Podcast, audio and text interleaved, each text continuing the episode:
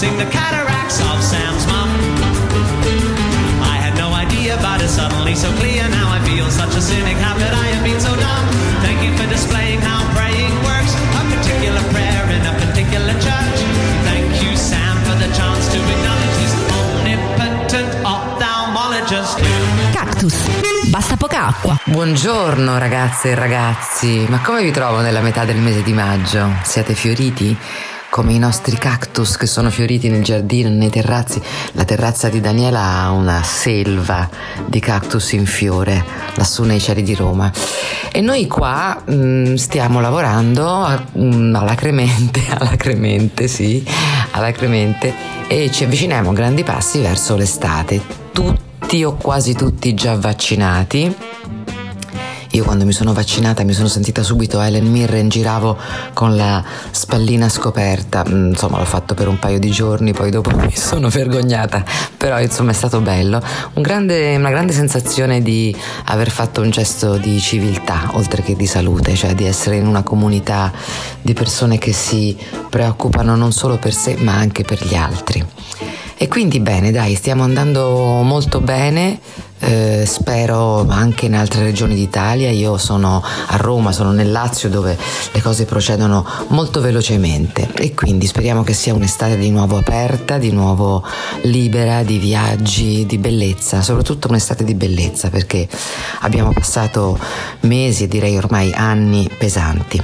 Sotto pressione, siamo stati sotto pressione, così si intitola la nostra puntata di oggi. Sotto pressione siamo stati tutti, ma più di tutti, l'ho detto, l'abbiamo detto tante volte, sono stati gli adolescenti bistrattati, eh, accusati di essere responsabili dei contagi perché la movida, perché la scuola. E invece i ragazzi per la maggior parte sono stati molto più disciplinati degli adulti ma molto di più abituati a seguire le regole dei loro giochi di ruolo.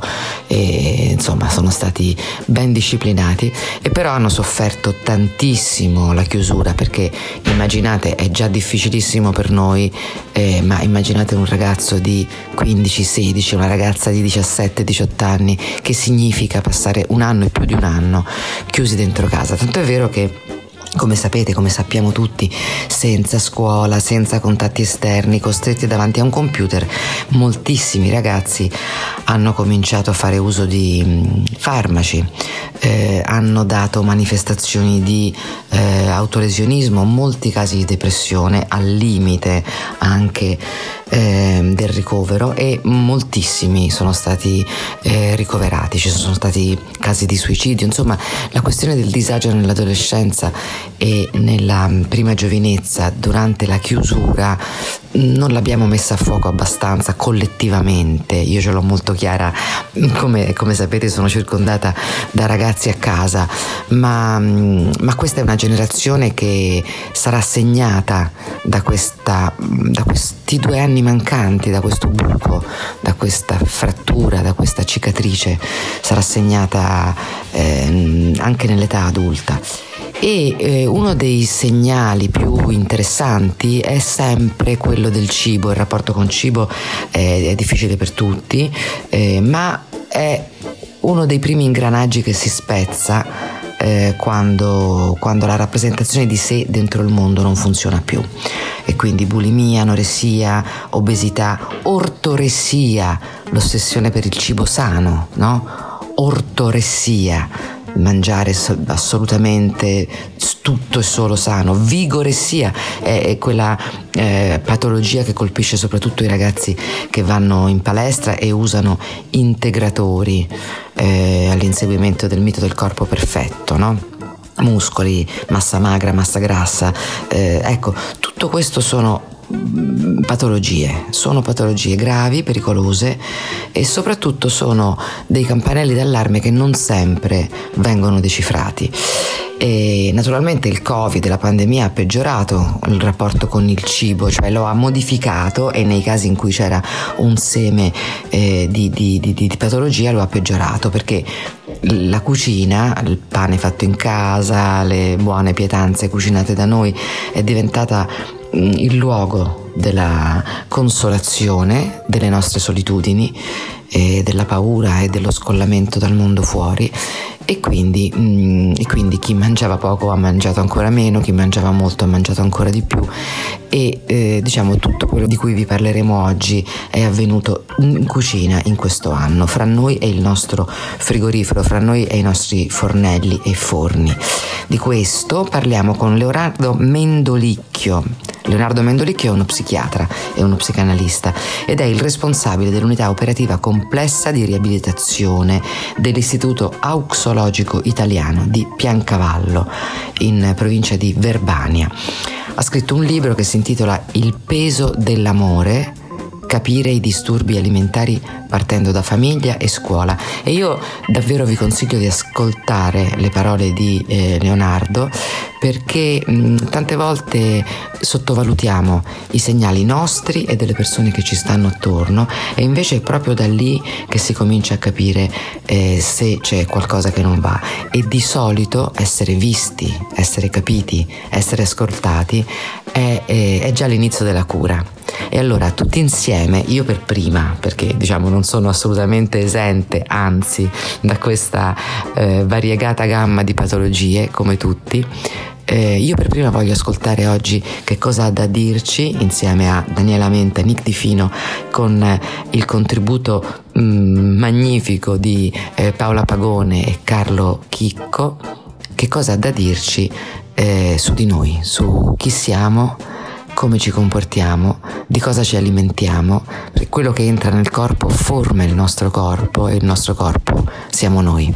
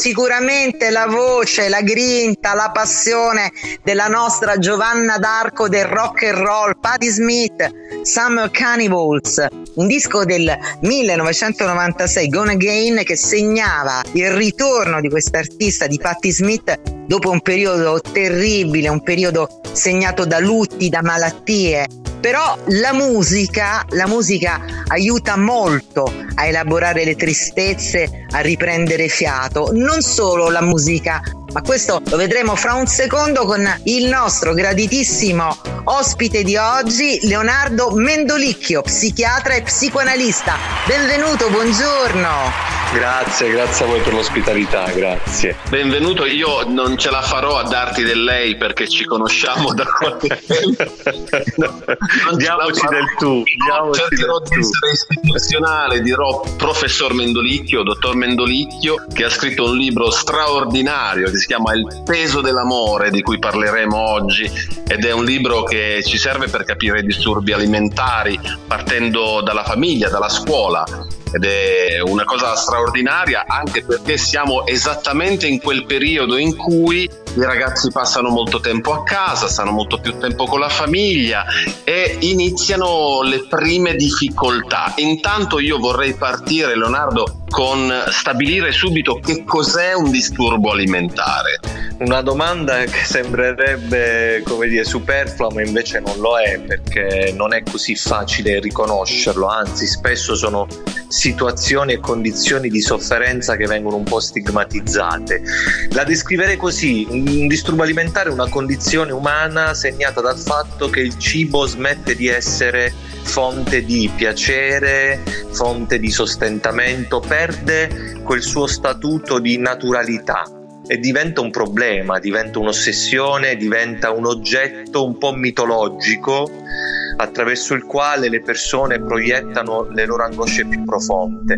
Non solo un disturbo alimentare rende il cibo un oggetto mitologico dove si proiettano le paure, ma anche il corpo diventa un feticcio che inizia ad attirare tutta una serie di attenzioni e di pensieri sintomatici. È come dire, una condizione umana dove eh, diciamo, la naturalità del tempo, la naturalità delle relazioni, la naturalità dell'esistenza inizia a ridursi piano piano in uno spazio angusto dove i pensieri sono orientati solo a ciò che si mangia o che non si dovrebbe mangiare e a che tipo di immagine offrire agli altri. Eh, ecco, di questi tempi in particolar modo, dottore, in questi tempi di DAD, in questi tempi di chiusura, in questi tempi in cui stanno aumentando a dismisura eh, i casi di depressione tra i, ah, non solo gli adolescenti, ma tra i bambini, il cibo, che ruolo riveste in questi tempi pandemici così terribili? Per dare un nome alla sofferenza di cui parlavo prima, appunto citerò l'anoressia, la bulimia e tutta quella parte di dipendenze da cibo che determinano poi i quadri di, obes- di grave obesità. Ebbene, questi, questi disturbi sono molto correlati a questi disordini emotivi che in questo periodo, causa pandemia, si sono elicitati. Eh, lei ha citato la depressione, è vero vero, eh, vivere da un giorno all'altro per molto tempo limitazione della propria libertà inevitabilmente produce un, un, diciamo, un momento di depressione, di scoramento. Questo come dire, un vissuto che abbiamo tutti quanti un po' eh, provato in questi mesi. È una, eh, un modo per lenire questo senso di depressione è ad esempio consolarsi col cibo sappiamo tutti che gli italiani purtroppo hanno aumentato il loro peso specifico in termini appunto eh, di numero che, che, si vede sulla bilancia in questo periodo perché mediamente abbiamo mangiato tutti un po' di più, oltre che ci siamo mossi molto meno per tutta una serie di questioni ma anche perché appunto il cibo è diventato un oggetto di consolazione rispetto alle nostre inquietudini e ai nostri malumori. E questa è stata una tipica risposta che abbiamo potuto vedere, vivere e osservare in questo periodo. L'altra faccia della luna invece è che di fronte a una situazione di profonda impotenza che tutti abbiamo un po' vissuto in questo periodo, il rischio di morire, di ammalarsi, di vedere i nostri cari che potevano star male, allontanarsi in ospedale, quel bombardamento mediatico che in qualche modo ha contraddistinto questi mesi ha elicitato delle sensazioni di impotenza. Un modo per vincere l'impotenza, per sfidare le proprie difficoltà è ad esempio vincere la fame. Questo è tipico delle ragazze affette da anoressia. Le ragazze eh, che hanno l'anoressia che cosa fanno? Sfidano il loro corpo, sfidano la loro biologia, vincono la fame, anche la fame estrema, perché attraverso il, questo processo di vittoria rispetto alla sensazione della fame loro vincono una sensazione di onnipotenza. Quando ci si sente impotenti, spesso si sfida il proprio corpo. Pensiamo anche a tutta la questione dell'autolesionismo, ad esempio negli adolescenti che si citava prima. Sfidare il corpo, superare, vincere questa sfida vuol dire di poter dimostrare a se stessi di essere forti, lì dove invece si può avere una sensazione di impotenza come è successo in questo periodo. Sfidare il corpo, dicevi, sfidare il corpo e sfidare anche le paure, perché in questi 14, 15, non mi ricordo neanche più, 16 mesi di mm. pandemia abbiamo visto un collegamento molto stretto tra il cibo e il Covid, no? abbiamo visto i supermercati presi d'assalto, abbiamo visto quello che è successo con il lievito madre, abbiamo riscoperto il pane in casa. Insomma, questo collegamento secondo me è molto diretto tra l'angoscia, la paura della morte e, e, e l'avanzare del virus, no? che evoca questa necessità di riempire le dispense come un bene rifugio è diventato il cibo vorrei che ci facessi un punto su questo collegamento tra cibo e, e Covid in questo eh, momento. E il collegamento tra cibo e angoscia, Nick l'hai detto benissimo e tra l'altro eh, lo spiega molto bene Freud e lo spiegherò citando il buon maestro della psicoanalisi. Noi bimbi, noi, noi mammiferi umani, quando nasciamo siamo esposti a questa associazione cibo-angoscia, che è un'associazione, come dire, proprio connaturata con l'esistenza umana. E il Covid è stato, come dire, un elemento che ha fatto esplodere le nostre angosce. Cerco di spiegare questo meccanismo così come lo spiegherebbe Freud, ovviamente utilizzando un linguaggio molto più semplice. Quando noi nasciamo siamo dei mammiferi, come dire, che non, non, non siamo capaci di badare a noi stessi, per cui siamo totalmente alla mercé delle figure accudenti, la madre in particolar modo, ma non solo essa. Però diciamo i bimbi piccoli appena nati, neonati, sono esseri viventi che possono sopravvivere lì dove c'è qualcuno che si prende cura di loro. Il cibo è il mediatore di questo sentimento di accudimento. Il bambino sente queste sensazioni che hanno a che fare con la fame, non riesce a distinguerle, non sa come pacificarle e come spegnere. È lì che compare la mamma che con la tetarella e con l'atto del nutrimento, che è un atto d'amore potentissimo, quieta queste sensazioni che il bimbo confonde come sensazioni che non sono gestibili, che spesso possono elicitare questa sensazione di impotenza e di morte. Per cui noi nasciamo e viviamo i primi attimi i primi tempi della nostra esistenza in questo triangolo che è di amore e di morte lì dove il cibo è il mediatore della presenza accudente dell'altro.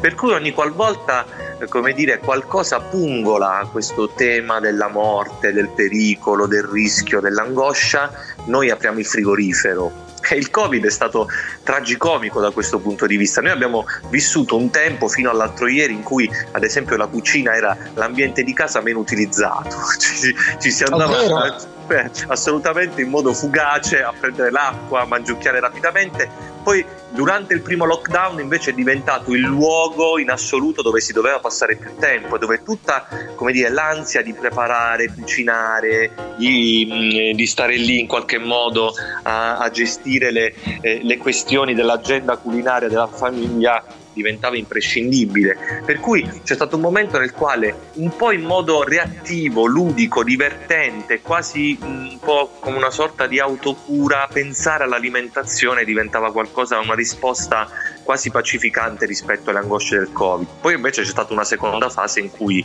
il ricorrere all'alimentazione diventava una sorta di droga, di sedativo per, eh, come dire, in qualche modo calmare le nostre ansie. Poi ci risveglieremo domani tutti un po' più tranquilli e dovremo riflettere su come abbiamo cambiato le nostre abitudini alimentari oppure dovremo finalmente riflettere su come noi dobbiamo essere in grado di eh, comprendere le nostre inquietudini e farci qualcosa di diverso, magari che narcotizzarle attraverso le sostanze e anche attraverso il cibo.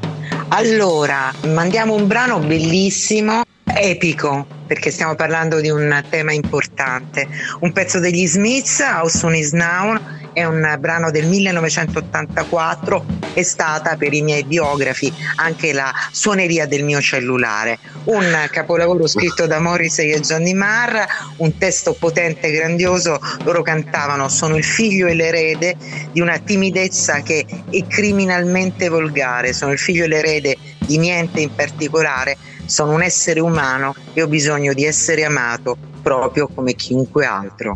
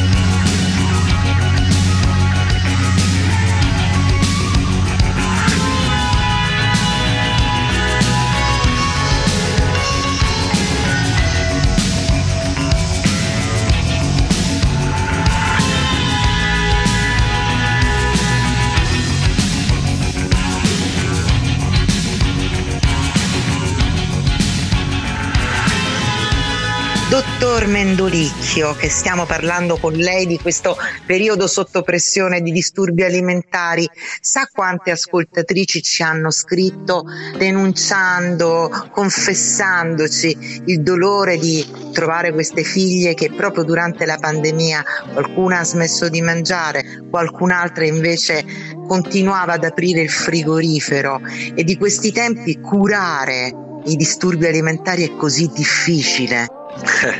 Direi di sì, lo è sempre stato, mia cara, nel senso che questa domanda e questa affermazione mi permette un po' di condividere una sorta di grido di dolore che noi terapeuti e specialisti in disturbi alimentari abbiamo vissuto un po' in questi anni e le spiego perché.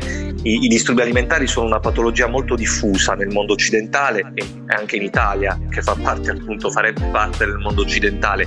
In Italia ne sono afflitte più o meno 3 milioni e mezzo tra uomini e donne, prevalentemente donne, ma ci sono anche gli uomini che soffrono disturbi del comportamento alimentare. E di fronte a un numero così cospicuo invece le risorse presenti sul territorio non sono così tante, sono spesso a macchia di leopardo su tutto il territorio nazionale, eh, come dire, su centri di cura che fanno fatica a dare risposta all'enorme domanda che c'è, all'enorme richiesta d'aiuto.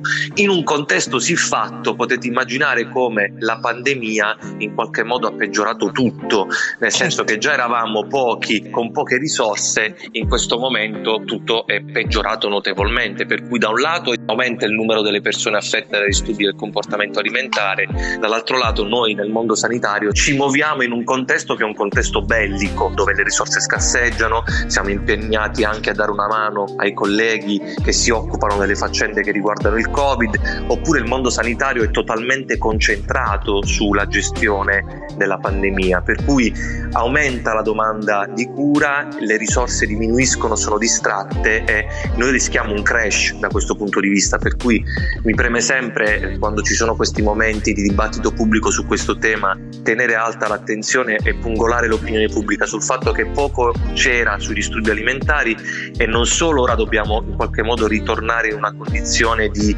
buona prassi di cura, ma dobbiamo implementare perché credo che nei prossimi anni, come lei stava dicendo, ci sarà sicuramente bisogno di essere ancora più presenti, di essere ancora più efficaci nella cura e soprattutto di poter dare rapidamente risposte alla sofferenza di queste donne e di questi uomini, che spesso sono giovani, giovanissimi, perché questa patologia colpisce prevalentemente l'adolescenza e la preadolescenza, questo non dobbiamo mai dimenticarlo. Professor Mendolicchio, Leonardo, io sto pensando a questa quotidianità abbastanza psicotica, come prima citava Daniela, no? abbiamo i ragazzi in DAD tutto il giorno, magari anche più di un ragazzo in DAD in casa e quindi molti pensano al presente, no? che cosa sta succedendo adesso, ma quello che io penso è che tipo di futuro stiamo creando per queste persone che non escono di casa, che hanno una socialità interrotta, che hanno un rapporto col cibo che non è sano. Quale sarà la generazione che noi stiamo producendo? Questa è una domanda importantissima, Nick, e tra l'altro è la vera domanda che spesso abbiamo paura di porci, perché il tema sarà siamo tutti davvero convinti che domani torneremo alla normalità in modo naturale e eh. semplice? Eh. Io non sono affatto convinto non, che non il passaggio a fine lockdown sia un passaggio fisiologico e naturale. Innanzitutto la, la, socialità è cambiata radicalmente in poco tempo, ok? Noi pensiamo tutti di essere desiderosi di tornare a sederci ad un ristorante, a ordinare sfogliando il menù, a saper attendere, a saperci porre con i nostri vicini di tavolo. Non sarà così semplice ritornare alla normalità, non lo è mai stato in tutti i momenti importanti della storia in cui l'essere umano ha dovuto in qualche modo cambiare radicalmente le sue abitudini, non lo sarà neanche questa volta, per cui sarebbe importante iniziare a porsi il problema soprattutto di non cortocircuitare questo tema.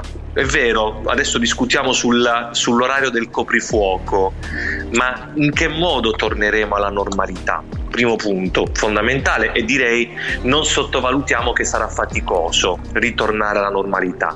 In questa fatica generale, senza dare per scontato che le cose siano fisiologiche e siano semplici, le fasce di popolazione più fragili, tra i quali gli adolescenti, saranno quelli che faticheranno di più e che hanno faticato di più. Il tema della DAD è stato molto interessante. Noi abbiamo immaginato che da un giorno all'altro un ragazzino o una ragazzina potesse cambiare il suo modo di apprendere le nozioni scolastiche, di stare in una dinamica di gruppo con i propri pari, oppure di interagire con il docente nello stesso medesimo modo con cui si faceva tutto questo in classe. Non è stato così e invece è stato drammatico osservare come questo cambiamento nei ragazzi ha avuto un effetto, così come sarà drammatico osservare il ritorno alla normalità. Qual è il messaggio? Il messaggio è che non dobbiamo innanzitutto dare per scontato che ci sarà una normalità verso la quale tendere. Io ad esempio ogni tanto faccio una battuta con i colleghi che mi dicono sì ma domani incontriamoci, facciamo la riunione online, anche questa cosa dell'online uh-huh. diventerà la prassi? Ci siamo abituati a incontrarci così o vorremmo tornare di nuovo a vivere le cose da vivere in presenza? Anche questo è un tema che bisognerà affrontare perché il rischio c'è che magari questa accelerazione che il coronavirus ha portato dal punto di vista sociale, delle relazioni, anche della comunicazione, diventi davvero la modalità usuale. Siamo pronti a questa, a questa modalità oppure no? I quesiti sono tanti, vanno posti e bisogna in qualche modo rifletterci. Noi non siamo pronti, io non sono pronta, non ne posso più di Zoom, cioè, c'è una, meeting, di Skype, professore. Mamma mia, mamma mia. Senta professore, durante il primo lockdown fece un po' il giro del web, come si usa dire, questo video che sembrava un video scherzoso, un po' da ridere. Era una mamma con un bambino, un bambino piccolo di 3-4 anni, e il bambino diceva portami giù, portami al giardinetto e la mamma replicava con molta pazienza non possiamo, c'è un brutto male fuori, dobbiamo stare a casa. Questo bambino si metteva a piangere e si nascondeva dietro una tenda di una finestra e diceva questo bambino piccolo, guardi, mi colpì tantissimo, io non esisto più da questo momento non ci sono più, sono sparito. Ecco, perché poi viene anche questa la negazione dell'esistenza. Per i piccoli deve essere drammatico.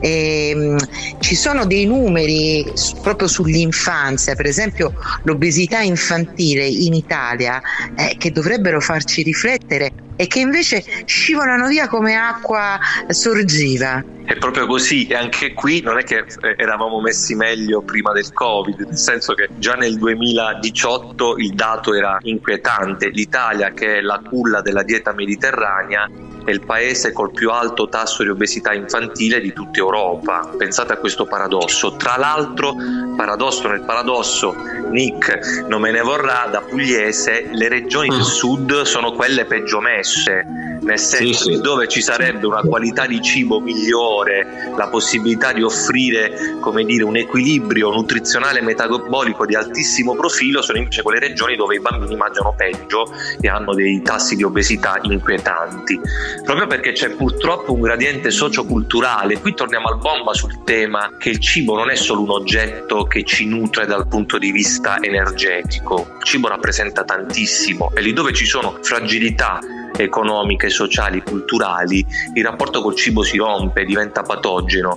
E i primi a patirne sono gli anziani, l'Italia ha una popolazione di anziani obesi enorme e i bimbi. l'Italia ha una fetta di popolazione di bimbi obesa sproporzionata. E questo è un tema importante perché va citato questo tema? Perché se noi continuiamo a pensare che la risposta a questo sia la dietista, il nutrizionista, la corretta alimentazione, i consigli No, il problema è un problema culturale, il problema è un problema sociale, il problema è un problema di natura economica, per cui la gente deve essere messa nelle condizioni di esercitare un livello di consapevolezza sulla scelta dell'alimentazione migliore di quanto non sia adesso. E su questo, guardate, non c'è da fare filosofia, perché il tema dell'obesità in Italia è un tema enorme che già drena tantissime risorse economiche sotto il profilo della sanità pubblica e se noi non diamo una sterzata, i prossimi dieci anni saranno tremendi da questo punto di vista, anche perché la popolazione dei bambini obesi di adesso diventeranno gli adulti obesi di domani, con tutte le problematiche che si possono immaginare. Però davvero dobbiamo iniziare a ragionare in termini socioculturali su questo tema, perché altrimenti rischiamo di guardare il dito e non guardare la luna, quanto è più importante invece capire la portata del fenomeno nella sua radicalità. E come è vero. Allora, un altro brano leggendario per il professor Mendolicchio, un pezzo in cui insieme duettano i Queen e David Bowie, si intitola Under Pressure, perché la stessa puntata di oggi è sotto pressione. È nel 1981 il primo grande duetto tra la band di Freddie Mercury e una rockstar come Bowie. La genesi della canzone non è semplicissima, ci saranno un sacco di liti per eh, giri di basso, il titolo del pezzo, il copyright, insomma erano anche allora tutti sotto pressione. Però dopo la morte di, eh, di Freddie Mercury, Bowie ha fatto pace con la figura gigantesca del leader dei Queen e ha eseguito questa canzone dal vivo spesso e volentieri. Un duetto meraviglioso fu quello con Annie Lennox.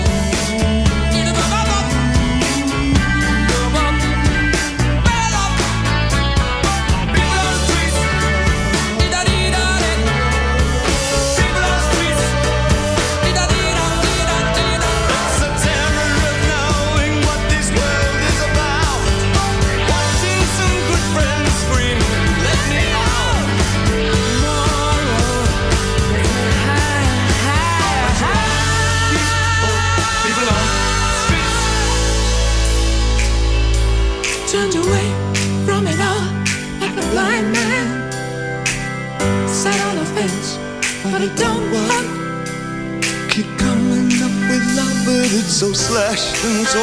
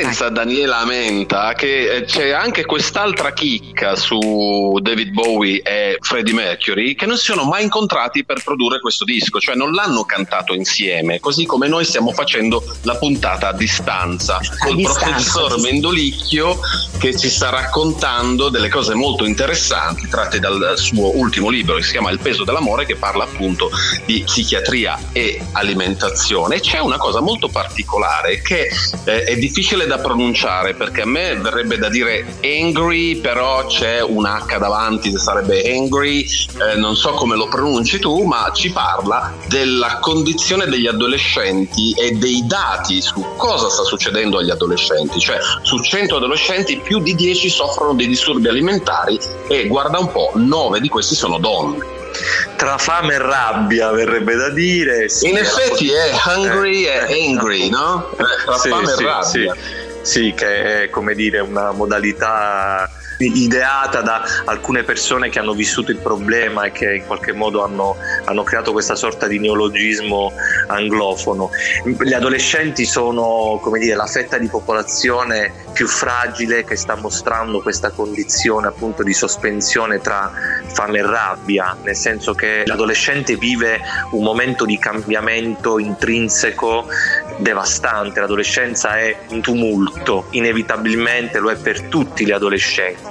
Immaginate questo tumulto in un contesto tumultuoso, come può essere questo della pandemia. Certo. Ma qual è la condizione dal mio punto di vista che ha reso drammatica eh, l'attraversamento adolescenziale durante questo periodo, la totale incertezza. Un adolescente sente il cambiamento del corpo, sente eh, il terremoto legato alla crescita, sente tutta la questione che riguarda l'identità di genere, la sessualità, l'entrare in risonanza con le emozioni più profonde. Questo è, come dire, un viaggio nel deserto che davvero produce tanta fatica, tanta paura la crescita è uno strappo, uno strappo evolutivo che ha il suo peso.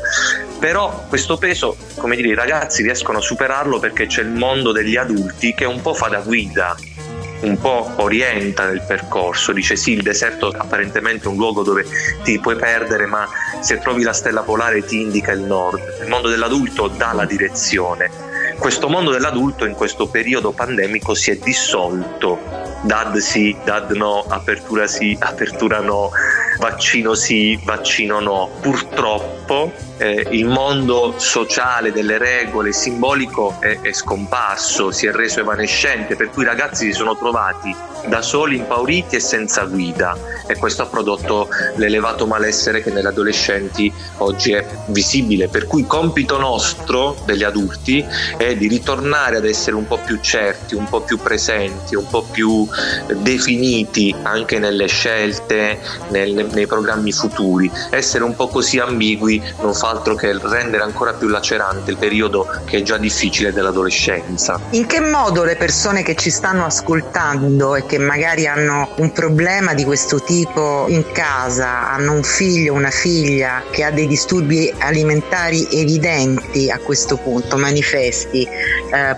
dove bisogna andare, professor Mendolicchio? Dove sbattere la testa? Infatti, eh, dove sbattere dove? la testa? Io lo dico, lo dico è, è, uno dei capitoli del mio libro perché questa è una domanda nobile, importantissima, perché spesso i familiari quando colgono che questa brutta bestia è entrata in casa, l'anoressia, la bulimia, spesso i genitori sono drammaticamente impauriti e non sanno a chi rivolgersi. La prima cosa da fare è, lo dico appunto in questo libro che è interamente dedicato ai genitori, alle famiglie, famiglia perché proprio è un gesto d'attenzione questo libro nei loro confronti proprio con l'idea di potervi sostenere e guidare. Dico in uno dei capitoli di questo libro che loro non devono avere paura devono avere il coraggio di guardare in faccia la sofferenza del loro figlio e sapere che non sono loro che devono risolvere questa cosa ma la famiglia concorre al percorso di guarigione. Per cui la prima regola è non mettere la testa sottoterra sotto la sabbia ma rivolgersi a persone competenti. In Italia ci sono numeri verdi siti c'è tutto un sistema anche di rete sociale, di associazioni che in qualche modo riesce a intercettare questa disperazione e la orienta presso i centri, pochi ma comunque presenti sul territorio, che sono specializzati a fare una diagnosi precoce che è fondamentale ma soprattutto iniziare un percorso di cura congruo, multidisciplinare, che deve occuparsi della psiche ma anche del corpo, che deve mettere questi ragazzi nelle condizioni di sentirsi subito protetti e sostenuti. Per cui l'unica cosa da non fare è perdere tempo e sperare che il sintomo si risolva da sé. No, abbiate coraggio, rivolgetevi alle persone competenti, rivolgetevi a altri genitori che hanno creato le associazioni che hanno come dire, già affrontato questo tema perché se ci si rivolge in tempo alle strutture adeguate da questa malattia si guarisce, si guarisce totalmente, è importante ribadirlo. Senti um, Leonardo, eh, questo periodo è stato molto interessante dal punto di vista tecnologico perché la tecnologia ha prosperato, ha, ci ha dato la possibilità di metterci insieme, di poter parlare a centinaia di chilometri di distanza, di vederci, di fare i programmi come stiamo facendo. L'anno scorso abbiamo fatto una diretta io e te con altre persone, insomma abbiamo parlato di diversi argomenti, ma sì c'è stato un incremento della comunicazione, ma non è quella la comunicazione su cui io voglio puntare l'attenzione, cioè vorrei portare l'attenzione sulla comunicazione diretta da persona a persona. Esiste una parola salvifica, un qualche cosa che ci può rimettere insieme? è una questione non da poco. Nel, nell'epoca della presenza virtuale la domanda è quanto peso ha la presenza reale nel rapporto interumano, nel legame. Questo è il tema. Basta sì. l'idea di vivere una socialità online oppure ha un peso, un valore la presenza, il corpo nella scena, Nick? Ok? Non mm. il corpo nell'immagine, perché noi abbiamo sì. vissuto questi mesi con una presenza totalmente appiattita sull'immagine. Invece mi verrebbe da dire, pensando alle cose più tenere, più vere della nostra esistenza, il contatto corporeo, la sessualità, fare l'amore, mangiare insieme. Ecco, prendiamo questo, questo, questo paradigma. È possibile fare una cena online trovo con, questo, con, questo, interrogativo. No, e probabilmente no, dobbiamo no. capire quanto è importante invece tornare a cenare insieme, in presenza Ok, allora sicuramente l'online sarà uno strumento che ci permetterà di stare in contatto anche a chilometri di distanza, però essere in contatto non vuol dire essere stare nel legame. Questa differenza la dobbiamo cogliere, non dobbiamo perderla. Bene stare in contatto, bene avere le nuove tecnologie che ci permettono, come dire, di poter comunicare, come giustamente dicevi tu. Però essere nel legame è un'altra faccenda e noi non possiamo vicariare l'essere nel legame, perché dobbiamo ricordarci che noi siamo animali sociali, inevitabilmente sociali. Nella socialità c'è la presenza, c'è il corpo a corpo. Michel Foucault direbbe il rapporto si consuma anche nel corpo a corpo, non solo nell'incontro tra immagini e parole. E direi che questo è fondamentale. E infatti il professor Mendolicchio ha scelto per salutarci una canzone bellissima di Ivano Fossati, è la title track di un album meraviglioso, lirico, suggestivo del 1990, si intitola Discanto. E la canzone si apre e dice questo, di acqua e di respiro, di passi spersi, di bocconi di vento, di lentezza, di incerto movimento, di precise parole si vive. Si vive proprio di precise parole, come è vero, e come aiutano le parole eh, a uscire dal baratro, così come la musica, così come l'incontro. Speriamo di rincontrarci ancora. Professore, grazie. Grazie Leonardo. Grazie a voi della, della possibilità di, di, discutere di questi temi, davvero le parole sono ciò che ci salveranno, oltre la presenza. Grazie, grazie dell'invito. Grazie, grazie a presto per una cena e mi devi autografare il libro. appena ci è un abbraccio volentieri volentieri volentieri grazie e grazie allora grazie al professor Mendolicchio grazie a Concita che è sempre la nostra supernova e ci guida grazie a Paola Pagone senza la quale tutto questo non potrebbe mai essere tutte le settimane Carlo Chicco RKO grazie Nick è sempre un piacere sentirti alla fine. Grazie, come faremo quando questo programma finirà? Ci sentiremo tra, tra me e te faremo comunque queste chiacchierate tra musica, filosofia, ragionamenti, giardinaggio e gatti. Ciao, alla prossima Ciao. settimana.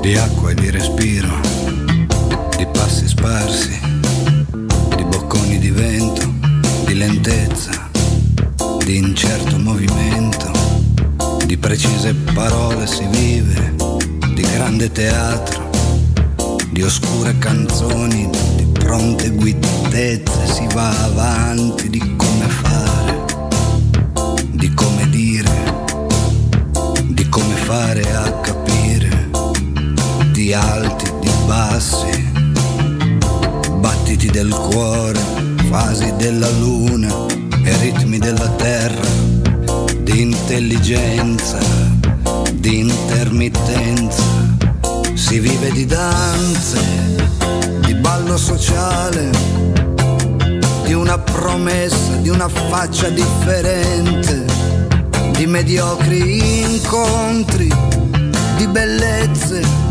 di profumi ardenti, di accidenti. Rotolando si gira, si balla, si vive, si fa festa, quella, questa. Picchia forte col piede nella danza e si sbaglia il passo, si vive di fortune raccontate e di viaggiare e si cammina stanchi. È lavoro, è opposizione, è corruzione, si vive di lenta costruzione e di tempo che ci inchioda e di diavoli al culo, di smorti, di fuochi desiderati, si vive di pane, di speranza di bere un vino buono per l'estate. Rotolando si vive di discorsi leggeri, cori di maschere notturne, canto di scanto giù divieti e oli sulla pelle e sorrisi di fantasmi e fantasmi fotografati e giù.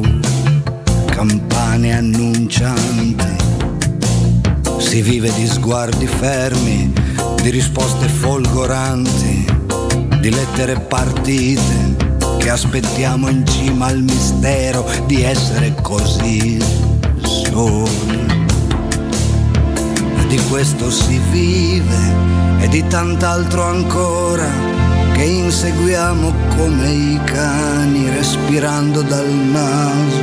Per finire invece ancora sorridenti, ancora abbaianti di un dolore a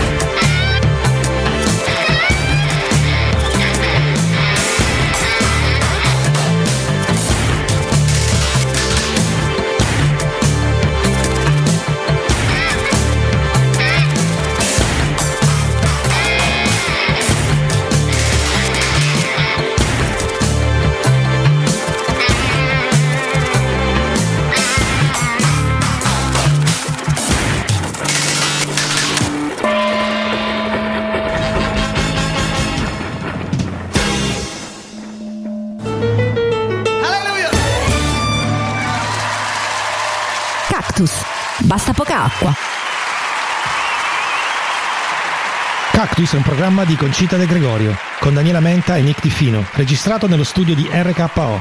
In regia Carlo Chicco, post-produzione Paola Pagone. Seguiteci su cactuspodcast.it e sulla pagina Facebook cactus.bastapocaacqua. Hey guys, it is Ryan. I'm not sure if you know this about me, but I'm a bit of a fun fanatic when I can. I like to work, but I like fun too. It's a thing. And now the truth is out there. I can tell you about my favorite place to have fun Chumba Casino. They have hundreds of social casino style games to choose from, with new games released each week. You can play for free anytime, anywhere. And each day brings a new chance to collect daily bonuses. So join me in the fun. Sign up now at chumbacasino.com. No purchase necessary. Group. Void were prohibited by law. See terms and conditions. 18 plus.